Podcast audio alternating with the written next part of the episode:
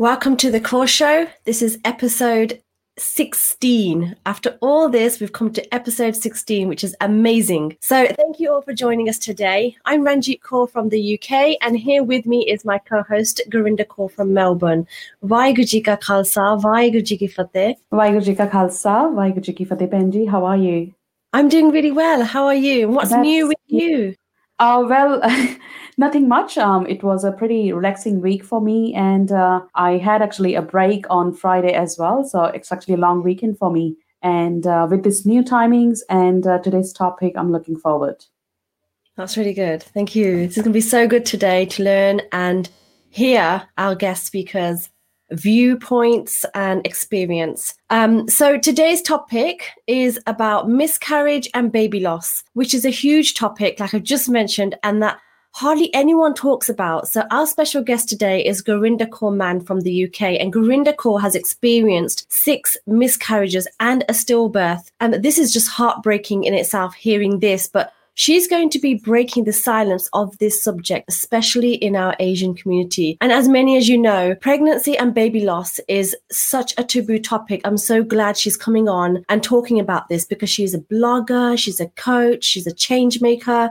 And experiencing just one miscarriage would be heartbreaking, but six and a stillbirth, it's it's amazing how she's going to come on and talk about um, her blog as well, which is called A Drug Named Hope. So let's get our guest on and welcome her to the show. Welcome, Gurinder. Hello, Hi. how are you? I'm well, thank you. How are you both? Yeah, doing really well, thank you. So glad you're here today with us. And if you can tell us and the audience a, a little bit about yourself. Yeah, of course. So I'm Gurinder Mann and I'm from the UK. Um, I, oh gosh, the introductions are always difficult because I never know where to start. But um, the reason that I'm on the show today is to talk about um, my journey to motherhood. My journey to motherhood was pretty complicated, as Benji's just um, introduced. I I didn't expect, you know, pregnancy to be such such a difficult journey. I just thought you get married, you try for a family, and you have a baby. That's what I saw happening around me. Um, and so when I went through my journey to, to pregnancy and I lost my first pregnancy to miscarriage, and then I had multiple miscarriages after that, followed by a stillbirth, I just couldn't believe that this was happening um, to me um, it's worth saying my eighth pregnancy did go the distance, and um, I gave birth to my daughter Simran. Um, so that is that is how long it took me to to get to a living child, and I'm sure we can dig into that a little bit more on the show today. That's great. Thank you so much for the intro. So, do you know like what causes a miscarriage? Do you know the background about it after having one or two of them? Um, yeah, so you can do. Re- I'm not a medical professional, but um, often they say there's there can be chromosomal issues which uh, cause miscarriage, um, and there are a few other other causes too. But actually, more than fifty percent of miscarriages happen without a known cause. Um, and that can be really difficult for the person going through it because sometimes you want a cause because you want um, some clarity as to what is going on and what can you do to remedy that cause. Um, but often, in most cases, you know, there is there isn't an identified cause, and it just becomes a really difficult journey because you're kind of wading through the unknown and um, often looking to medicine to um, to provide some answers, but often those answers aren't there. And that was the case for me. Um, we had lots of tests done. So after you have three miscarriages here in the UK, you are entitled to testing to see if there is anything going on inside the body. Um, but I so I had every test done under the sun, and all of them, all of them bar one, came back clear. There was nothing wrong. Um, the one that came back for me was just that my blood was clotting a little bit more in pregnancy, and the remedy for that was to take baby aspirin to just thin the blood a little bit. But even though I did that in pregnancy four, five, six, seven, I still went on to miscarry. So I don't believe that was the underlying cause for my miscarriages. And I still to this day don't know what was behind them, what was causing them. So, like I say, most miscarriages don't have cause, and it can be really confusing going through that process and not having any answers. That's so true, um, Gurinder. And uh, the loss of a baby, regardless of whatever reasons, is very upsetting from someone dreaming and being so excited to have someone new in their life and and just left with the memories of someone you haven't even seen. That that's really horrible. Please tell us something like so when you had your first miscarriage, um, I'm pretty sure like like every mother, like every family, it, it would have been very upsetting and stressful situation in your case as well. So, how did you manage at that time, and what kind of family support did you have around you? Um, yeah, the, my first miscarriage was the most the most confusing because I didn't know what was happening to me because mm. I was mm. pregnant for the first time ever. I, I didn't know what was normal and what wasn't. And going through pain in pregnancy, part of me just thought maybe this is normal because um, my body is adjusting. Um, but yeah it was it was really confusing because i felt like i didn't have control over my body. I didn't know what was happening inside my body. And in terms of support um, it was really difficult because i i'm quite a private person. I, I used to be quite a private person. Um, and I didn't want to worry my family and my parents uh, that with what was happening. Um, and I was actually away from home when I had my first miscarriage. I was away with work, and um, it was my husband actually who said, "Look, let's go to your your family home and let's have a little rest there. Your mom and dad can be there." And it was him who helped me to share that news with my family. Um, and it was difficult because I I didn't know how to talk about what was happening to me because I didn't know, I didn't understand it. And I think my parents and I have three sisters, my three sisters were also a little bit like, how how do we talk about this? Because um, we've never experienced this before. We've never we didn't know anybody in our family or friendship circles who experienced a miscarriage. So just having that conversation felt hard on both sides um, for me and for them. And yeah, it was it was just a bizarre, bizarre time, and um, I didn't know what support I needed. I didn't. It was it was a really alien time. No, I totally understand. And uh, so nice of you to share that as well, because it is difficult when you're trying to explain this to family and you just don't know where to start because it's not happened before or it's not been spoken about. Do you ever like wonder what you could have done differently or, you know, will this happen again? All these emotions, like, did you ever wonder those type of things? I think the could I have done anything differently question is a really interesting one because, like I said before, um, there are often no known causes for a miscarriage. And when we ask that question about what could you have done differently, it always feels like there's an element of blame that something I did caused that miscarriage. So, should I have done something differently? But actually, miscarriage isn't caused by something you've done.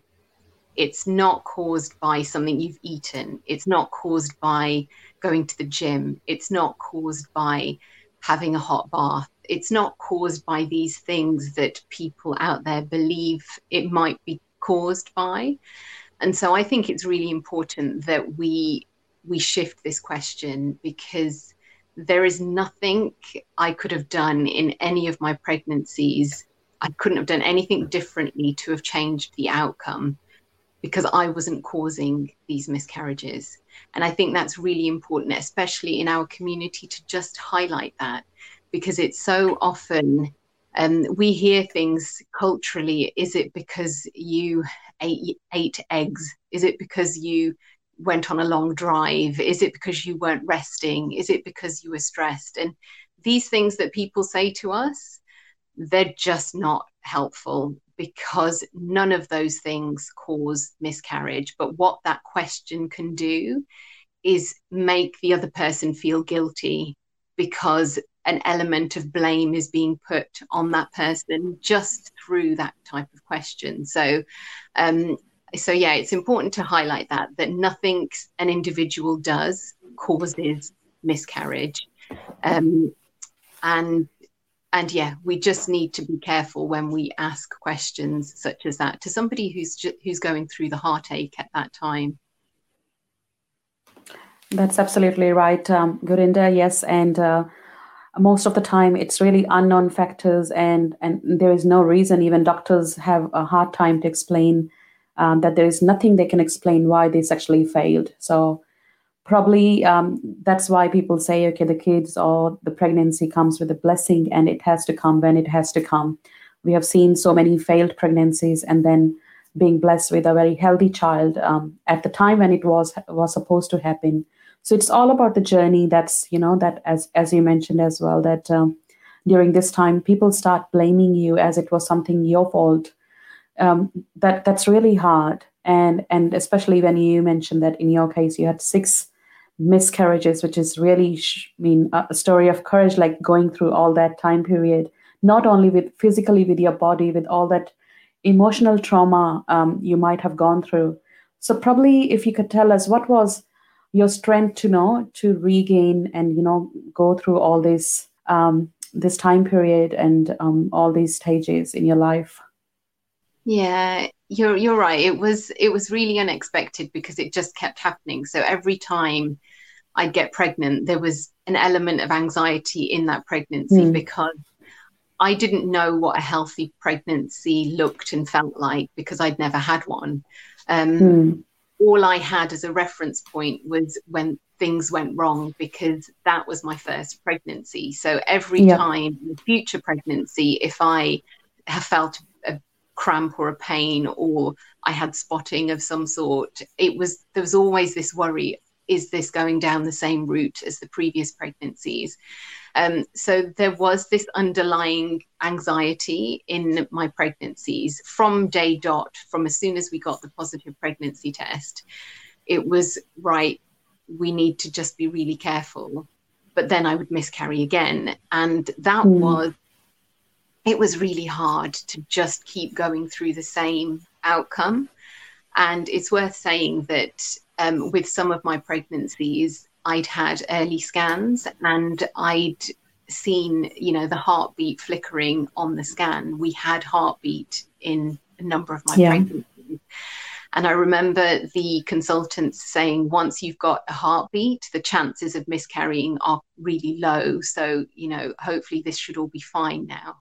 And so that let that helped me settle a little, little bit. And I thought, okay, so this pregnancy is going to be different. We've got the heartbeat, we've seen it. But then I still went on to miscarry in those pregnancies. And without a cause, it was just, it was just really, really confusing time. Um, and emotionally, what got me through, I think I just, I started to learn to just feel what I was feeling. And if I was feeling angry, I was I allowed myself to feel angry because these are real stages in processing something. Um, and losing a pregnancy, having a miscarriage, having a stillbirth. This is grief that you experience, and there are stages to grief.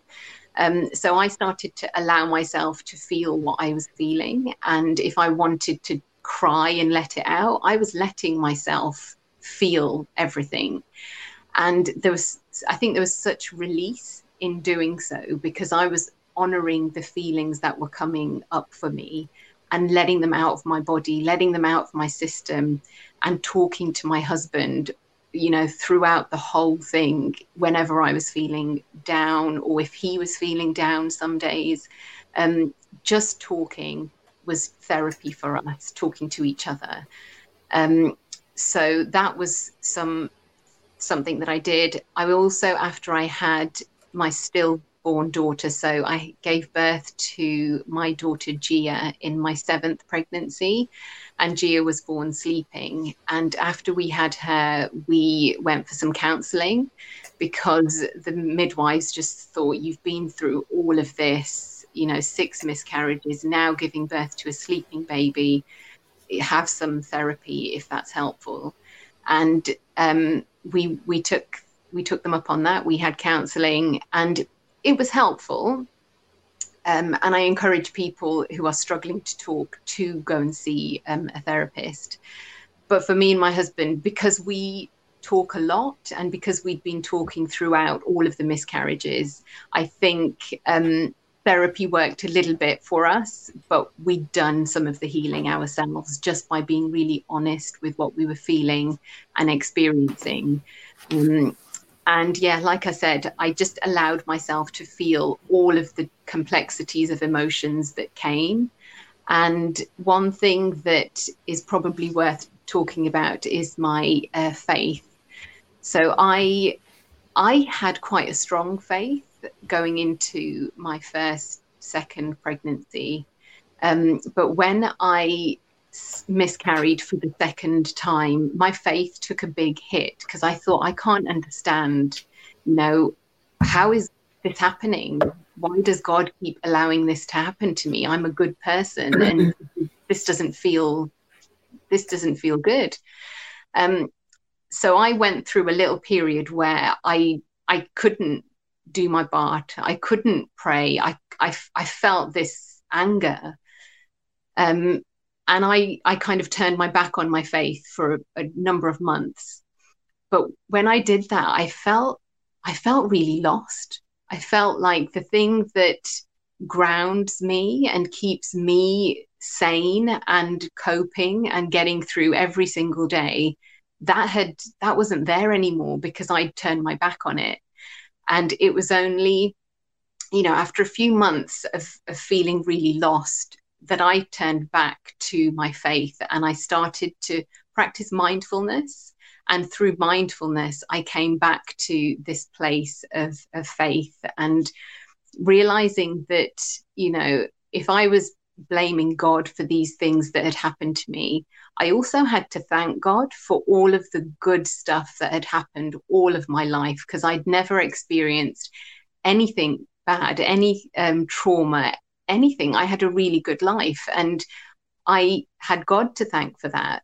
So I came back to my faith and I feel that it it got re, it got stronger and and that helped me to continue after know miscarriage four five six seven my faith was the one thing that was grounding and and getting me through because i just felt that support i felt the divine support that's amazing. Thank you for sharing that about feelings, faith, and how you know the support that you've got is being amazing with this with your husband or with your friends or even therapy because not everyone can talk about issues or don't know where to start with them. So when you go to therapy maybe they've got a strategy of how you should speak. So i think that's really really good. You mentioned earlier about testing and how um, on your third miscarriage you get tested. Um, is that at a certain stage? So do you have to be um, eight weeks pregnant or 12 weeks, or is it just any uh, pre- um, pregnancy which has been miscarried, any that count as three? That's when you get further testing. Yeah, so you have to have had three consecutive miscarriages. So if you miscarry, then you have a living child, then you miscarry again. That doesn't quite qualify you for the testing. It has to be three in a row.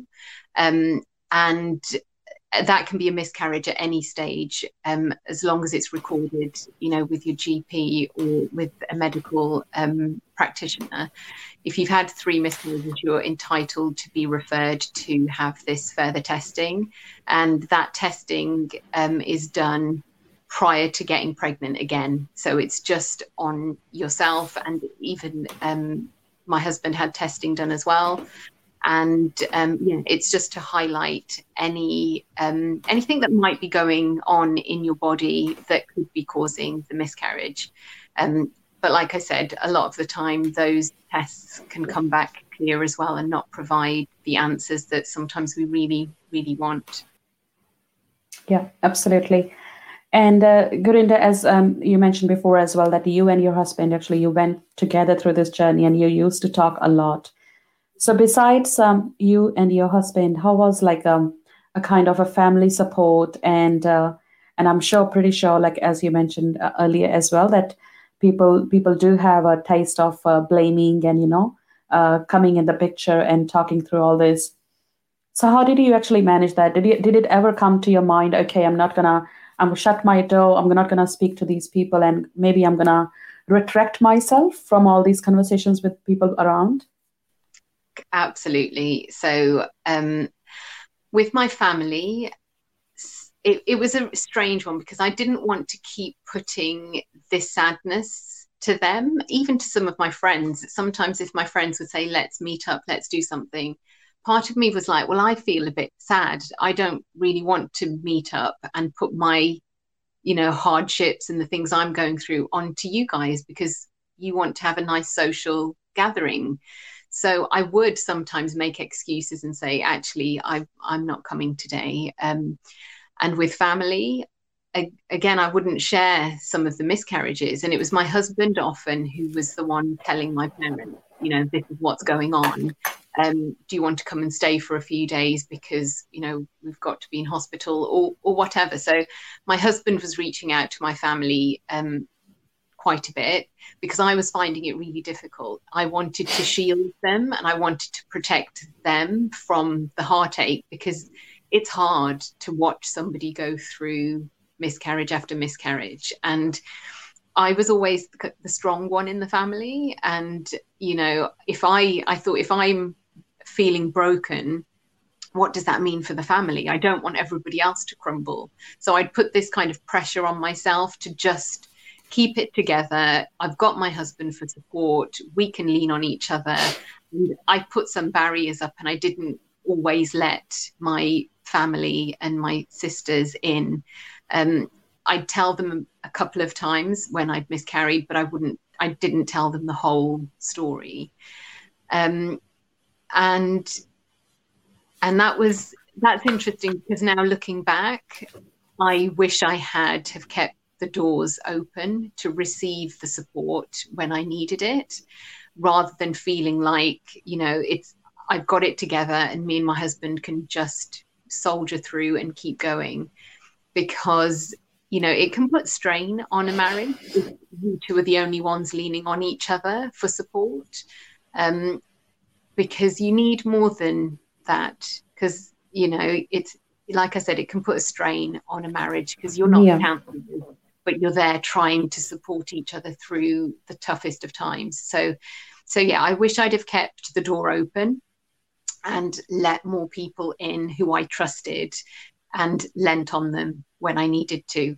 and in terms of the community, uh, Benji, what you said is completely right. I did sometimes feel like I don't want to go to certain functions because I knew what people were going to say.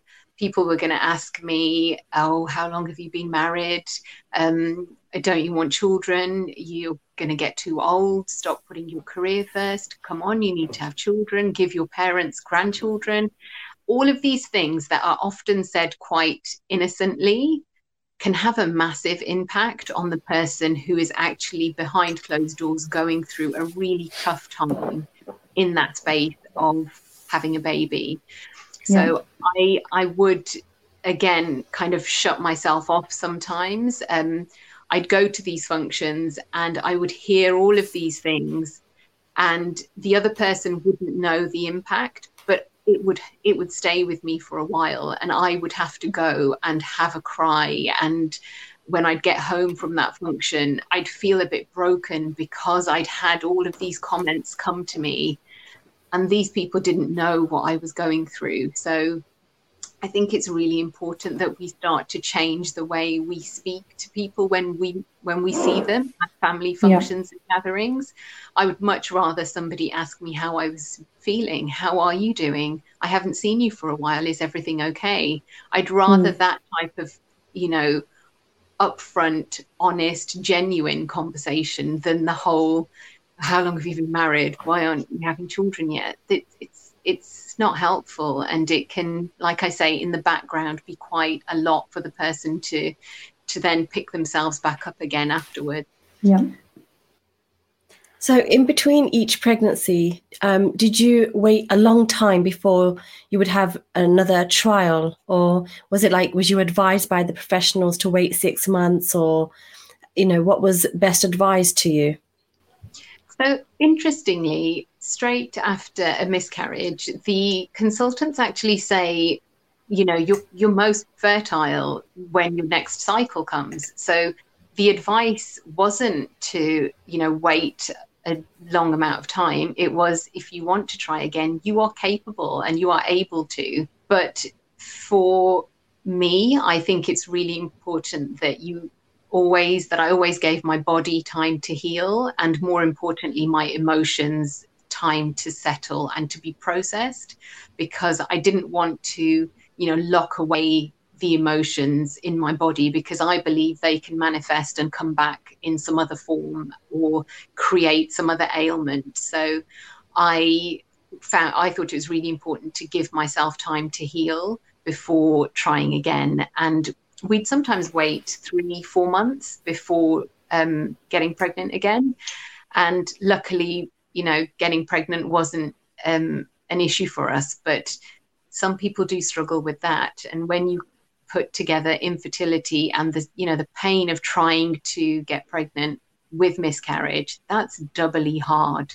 And I think, you know, that area of infertility is also something that in we in our community need to educate ourselves on as well because there's a lot of heartache involved in that. And i'm learning that from people who i see around me who are going through through that journey.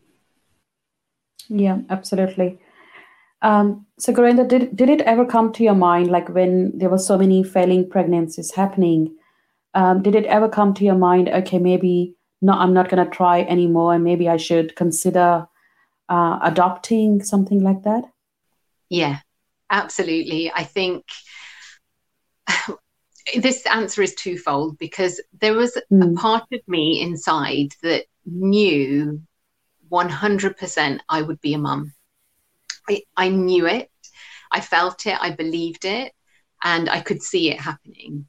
And what I started to come to terms with was actually being a mum doesn't necessarily mean I have to give birth to my child. I can be a mum through adoption.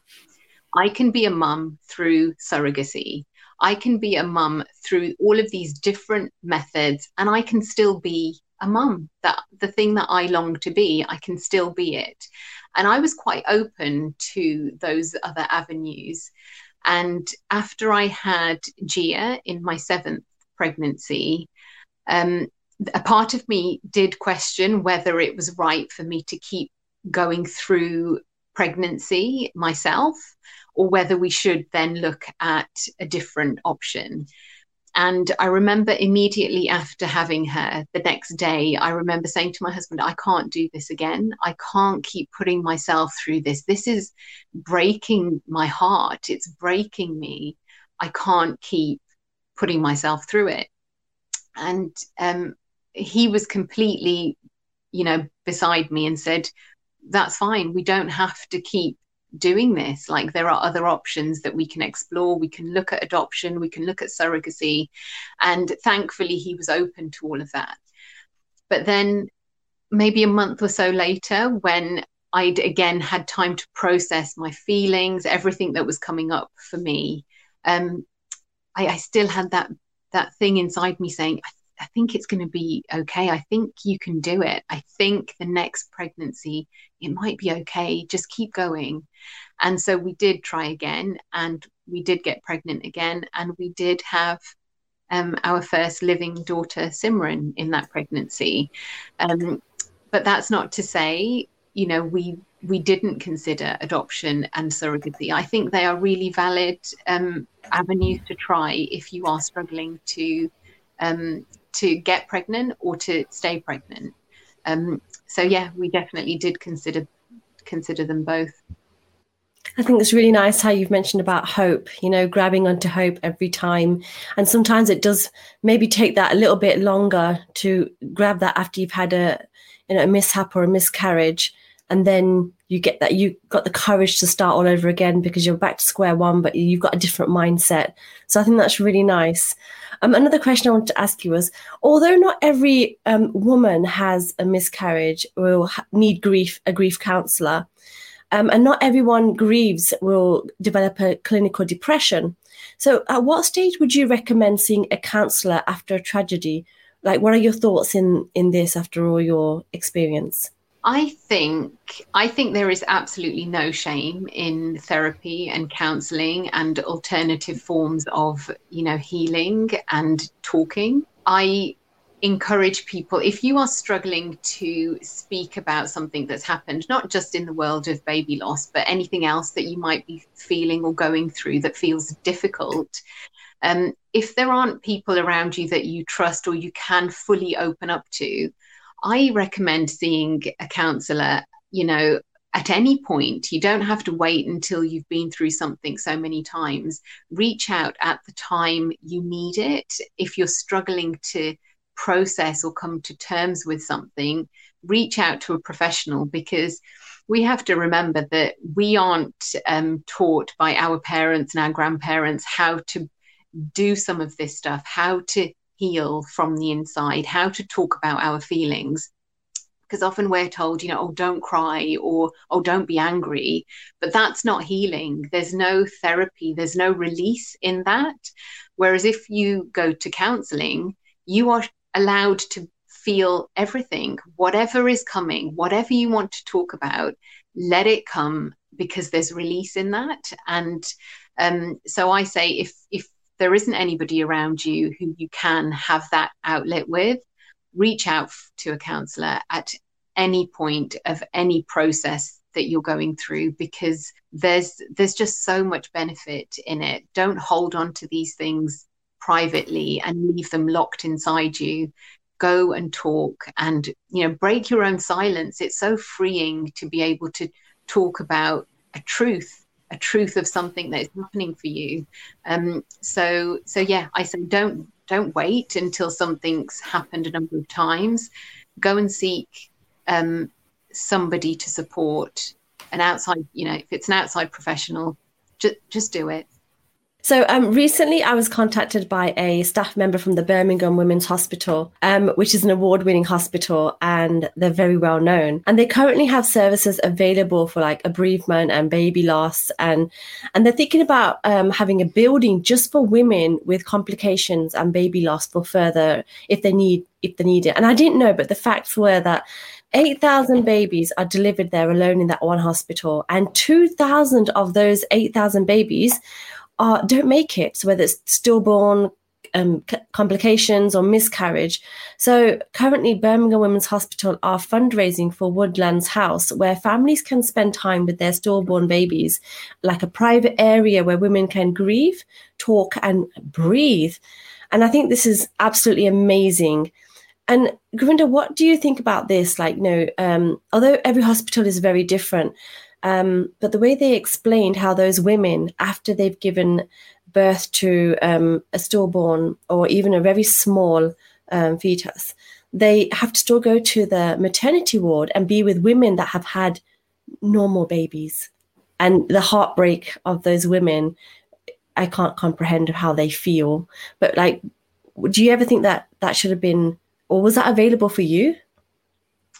Um, so in some, maybe in most, in some hospitals, let's say, there is a bereavement suite, so a bereavement room, but that's usually in the maternity unit. So when I had Gia, I was wheeled straight into this bereavement room, but I could still hear the women around me in the other wards giving birth. I could still hear in the night, you know, the babies crying. I could and it was hard. It was hard because my room was quiet.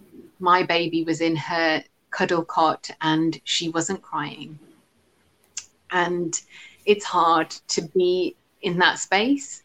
Um, so, and even going for appointments, if you have um, some bleeding in pregnancy or a complication, you still have to go to the you know maternity section, or you have to walk through the maternity section and sit in a waiting room where all of these happily pregnant mums are there, but you are petrified because you're going through something, you're having a bleed, you're in pain, you've got something happening that these women aren't going through. And it's really hard to sit and be in that space. And, you know, I, I actually welcome what the Women's Hospital are doing to create a slightly separate wing or a slightly separate unit or building where if you are having some complications in pregnancy, um, you can go through a different door. You don't have to be faced with everything to do with pregnancy and, you know, adverts on the screens about which cot to buy and all of this stuff because it's it's really hard to consume all of that when your emotions are all over the place when you're feeling confused um, so yeah i welcome there being a, a slightly separate unit for people who are going through complications in pregnancy and then go on to deliver um, their baby. And if that baby is born sleeping, I think it's it's nice that you're in a slightly separate space. Um, that's my view. Other people I know might say, actually, it's nice to have company. It's nice to hear um, other babies because it might, I don't know, lift your spirit or or something. Mm. But my view is, I would have liked for it to be slightly separate. Um, and I know a few hospitals that are trying to do something similar. My local hospital eventually would like to do this as well. So um, I, I welcome it. I think it's it's a good thing that the Women's Hospital are planning to do. Absolutely, um, and I think everyone has their own way of you know um, feeling that going through that feeling of grief. And some people want to be just lonely, not to talk to someone. Whether some people um, feel a bit of a relaxed when they have their family around. Mm-hmm. So, so Gurinder, after all these um, uh, miscarriages and you know um, uh, still pregnancy, so um, after all that period of grief, you actually had a healthy pregnancy. So, tell us about something about that. How did you feel, and what was that kind of emotions at that time? If you could share that. Yeah, absolutely. Um, so something after I had Gia, I felt like I was I was so ready to talk about all of this stuff. I thought I'm not going to keep um, my baby a secret. She mm. was born. She may not have been born alive, but I want to say her name. I want to, on her birthdays, um, release a balloon for her. I want to acknowledge her in my family because she is a part of my family. And in order for me to honor her existence, I had to talk about it. And that's when I started my blog, A Drug Named Hope. And I can't tell you how freeing it felt to just put out into the world this is my story. This is what's happened. I've had six miscarriages. I've given birth to a sleeping daughter. And this is it. Uh, there was so much acceptance that came with that and so much release. And like I said before, just freeing. I lifted a weight off my shoulders. I wasn't carrying this stuff silently on my own. I just put it out there. And something in in releasing, it had an impact on me inside. And so when I embarked on my eighth pregnancy, um, I felt different. I really felt different. And I did a few other things. I um, I'd had the counselling, as I mentioned. I had um, I'd done some Chinese acupuncture. I'd done some dietary changes. I I was managing my stress. I actually left work, um, so I had done a lot outside of um, of that pregnancy to just put myself in a space where I could just open myself up to another pregnancy, and all of that I think played a part because I, for the first time in in the eighth pregnancy, for the first time, I I kind of embraced being pregnant. I was no longer in denial or, you know, sh- shielding myself from the emotions of pregnancy. I was allowing myself to feel pregnant. I was talking to my bump. I was touching my bump. I was sending it love. I was praying. I was doing everything to keep myself in a really good space. And so I felt, I did feel a bit of anxiety in that pregnancy, but not as much as you might expect, considering what happened in my seventh pregnancy. And I feel like I learned to surrender. I learned to just give this over to God. And I, and I wouldn't pray every day and say, you know, Maharaj, please give me this baby. I would say, you do what is right. Whatever happens, I trust that it is the right thing. And that's where I was with my faith. And I, I felt in doing that, I, I literally took the pressure off my shoulders and said, you know, over to you, you do what is right. And I, I again released myself from some of this this stress and pressure. And you know, I had lots of um, medical checkups. I was under really good care. Every two weeks, I was being scanned, and um, I had progesterone and some other other things as well in that pregnancy. Um, and yeah, I got to the end of it, and I had a cesarean section to to bring Simran into the world. That's wonderful. It's so nice to hear that faith and just letting it be the way it should be is, you know, the way forward. I think that's really nice. You know, at the moment in on Instagram and your stories, you've conducted like a series for people to share their experience or feelings or how they, you know, how the process went for them. And um, what made you want to do this? I've been following them; they're very nice. Thank you so much for sharing these. Uh, what made you want to do this type of uh, series on Instagram? So when I started um, my blog, I was inundated with people saying, "This has happened to me too. I've never told anyone," or "I was told to keep it." Um, keep it a secret or I was told it was my fault. I was hearing all of these stories and it was breaking my heart every single time I would get one because often the person was suffering quietly and holding on to this pain silently. And i thought this isn't this isn't helpful because they're still they're still in in the depths of that grief because they haven't been allowed to express it. Um, and i didn't know at the time that i would want to you know turn my platform into something where other people could share but it's just kind of happened this year. So it's baby loss awareness week at the moment. And i thought rather than me sharing more of my story let me give my platform a, um, let me give other people a space on my platform to share their experiences share their stories and to show us that every instance of miscarriage and baby loss, it's different. We don't all just sit in the same category and we're all in this box. We've all had the same thing happen to us because often our experiences are worlds apart. And that's what the series on Instagram at the moment is designed to show that every experience of baby loss is different we have miscarriage, we have multiple miscarriages, we have ectopic pregnancies. That's not covered in this series, but just as an example, um, that is baby loss too. We have um, a baby born before 24 weeks that is born alive and and heart beating, but medically they don't do anything to support that baby because it's before 24 weeks.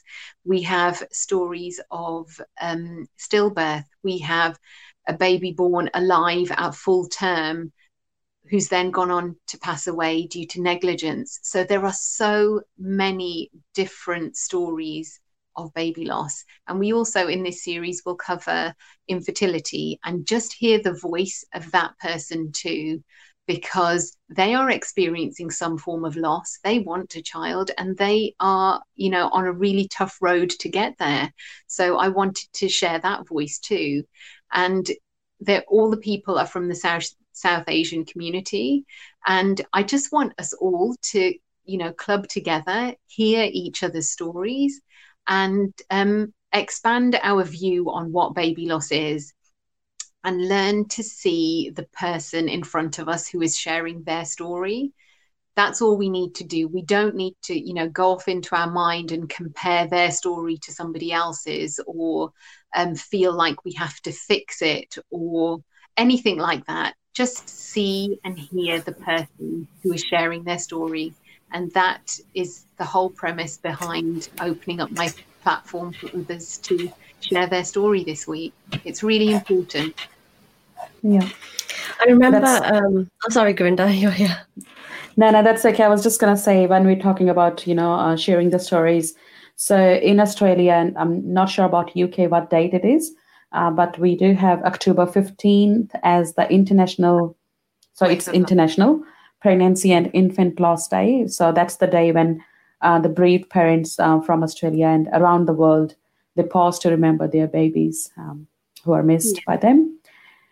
And I think it's a significant um, uh, day for those parents and uh, honoring the approximately 106,000 th- babies um, who have lost their lives to miscarriage, stillbirth, and newborn death each year. So that's a huge number. And um, there are definitely a number of activities that happen uh, around the world to remember those. And of course, we need networking to support all those parents who have gone through um, this journey. Um, so, Gurinder, maybe you can um, tell us um, about something that's happening around this time in the month of October. Do you uh, organize anything special this month? And um, do, do you have have you built a support network where uh, parents who have gone through a journey like yours, um, they're networking with each other and supporting as well? Um, so yeah, so as I said, this week is actually Baby Loss Awareness Week, and it will culminate on the 15th of October with this ceremony. It's called Wave of Light, and at seven o'clock on uh, on the 15th of October, everybody who has experienced um, miscarriage, baby loss of any sort is invited to light their candle and share that picture um, in a ceremony. It'll be online this year, but often there are lots of um, in-person activities that happen if you know COVID wasn't around. Um, so churches and different groups um, have ceremonies where where families can come together. I've been to ceremonies in the past where um, we light a candle in a lantern and put it on the river and it and it floats away in this songs and just a beautiful way for people to to connect to one another. Um, so yeah there are lots of things going on and i encourage people to um, get involved because even if you haven't experienced loss yourself if you know somebody who has i would encourage you to at seven o'clock on the 15th of october light a candle for um, the baby that was lost by a friend or family member, send it to them, show them that you are standing beside them and you are supporting them as they go through, um, you know, their process of living life without their longed for baby. Um, so everybody can get involved and. Um, and yeah, I encourage everyone to because it's an opportunity to just show our support and show that we're all here to try and you know learn and educate ourselves on this on this topic um, so that people don't suffer suffer silently. That's great. Thank you so much. There's also um, other organisations in the UK as well, which is like sands.org.uk and tommys.org. So, what's your? Do you have any feedback from any of your networking from social media that women how they've been affected during COVID? Like, you know, obviously the services aren't there, and you can go into someone and talk to them. Um, so, has do you think it's made an impact on them as well in a worse way, or what's your yeah. thoughts on this?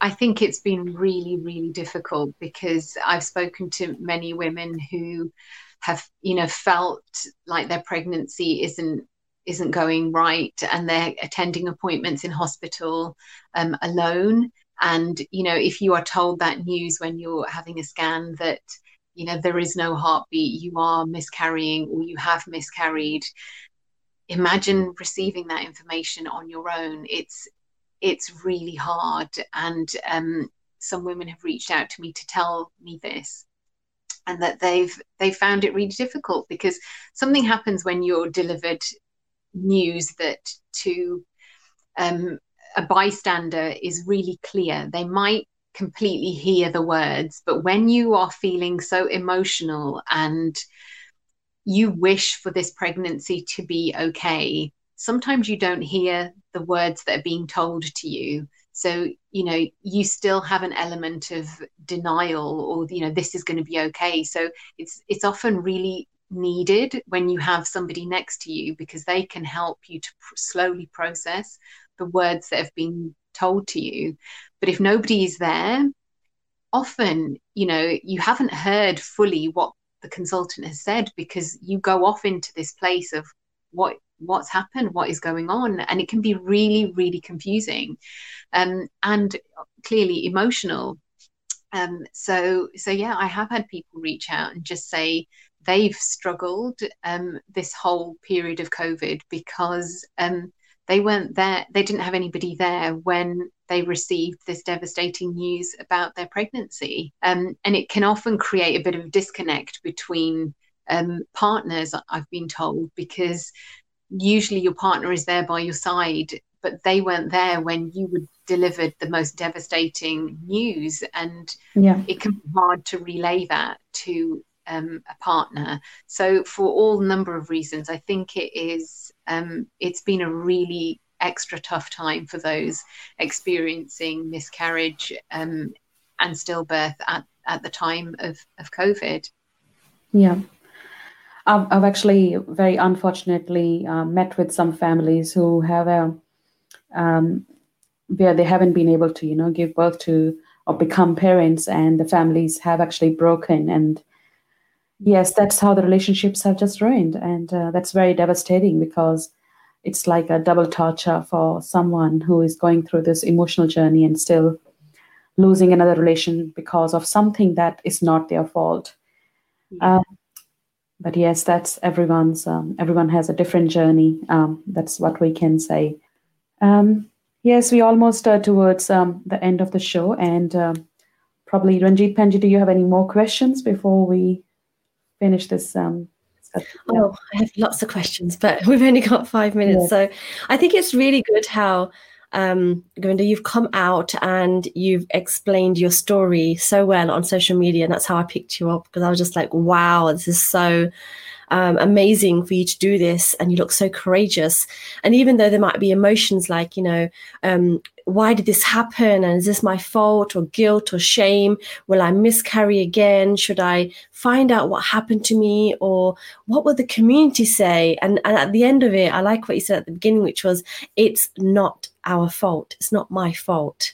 So I think that's a really good message that it, you know, the blame should be shifted off from you because it was kind of meant to be that way, but then no one wants to hear these words. Just a support or someone listening in itself is enough. Someone being there to hear you and your story is enough. So I like how you've got a platform where people can perhaps even come to you and, and talk to you about just their experience because you're someone that relates to them.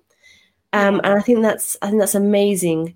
Um, so will you be doing more or will you be doing comments on your social media about people's experiences or stories? Um, I so I'm I've had even more messages come to me in the last couple of days with the um, series that we're doing on Instagram at the moment, diversity in loss um, lots of people wanting to share their stories. So I'm sure I will change maybe the focus of the blog and do more of that to share other people's stories. Um, I just need to think about um, the direction it goes in, but um, I will keep putting out things to help educate us and how to change the nature of the conversation around baby loss because as you just summed up benji it's often i think it's it can be quite simple in terms of advice to you know the wider world who aren't going through this. Often the other person who is struggling and doesn't um, and doesn't know how to deal with this this grief and this um, tragic news that has, has happened what they don't need and what they don't want is somebody telling them oh did you should have done this. Um, here's some advice and do this next time or everything happens for a reason. Just get over it now. Just carry on. This stuff we don't need to hear. All we need is for the other person, whether they've been through it or not, is to just sit with us, to just be there for us, and to just let us release our story and tell them how we are feeling. That's all we need. So we just need to become better listeners and just be more compassionate. That would be my overarching message to anybody listening to this who wants to support somebody going through a tough time. Just be there, be next to them, extend a hand, listen. If you don't know what to say, that's totally fine. If you're scared you're going to say the wrong thing, that's okay. Just sit with them and listen. You can't go wrong there. And be present in that conversation because you will pick up on what that person is saying and what they need. You can even ask them, "What do you need from me?" And that's that's the change I want to happen and that applies across all tough topics, not just baby loss. Um, let's just be more compassionate. Let's hear the other person and make room for them. I think that was absolutely gold. Um, uh, what you said, um, uh, Gurinder, yes, we need to be more compassionate. That's the key. And that's not just with baby loss, that's across everything. Yes, thank you. Um, thank you. Yeah, thanks for your time today. Uh, yes. Thank you for yeah. having me being brave enough to talk about this conversation because this is what we need. We need more of these conversations. No, I also think like, you know, how you've got a platform where people that maybe don't have support, now they do. Now they can go somewhere, even if it's just a private message. So, you know, thank you so much for today and your amazing bravery and sharing your knowledge and experience. Yes, you may not be a professional, but you know much more than, you know, than the average person. So we hope at least one individual who may be even experiencing this type of issue, especially in our Sikh community, if there is anyone that you would, you know, that wants to discuss this further or share your story in confidence, then you can see how approachable Gurinder is. Please get in touch with her. Um, Gurinder, where can people find you? On, on Instagram, it's a drug called a drug named Hope. And so where else on your platforms? So I'm on Facebook as well, also um, at a drug named Hope, and I've got a blog in itself, and that's just a drug named hope.com. So you will find me. Just search a drug named Hope. Oh, yes. No, this is amazing. Thank you so, so much. And for those who are viewing the show, thank you for tuning in. And if you've got any comments or a specific topic that you would like us to share, then please send us an email to hello at thekaurshow.com. Also, if you want to see any of our previous shows, then please look at our website, thekaurshow.com. Thank you, Gurinder, and thank you, Gurinder Benji. Ka Khalsa, Fateh.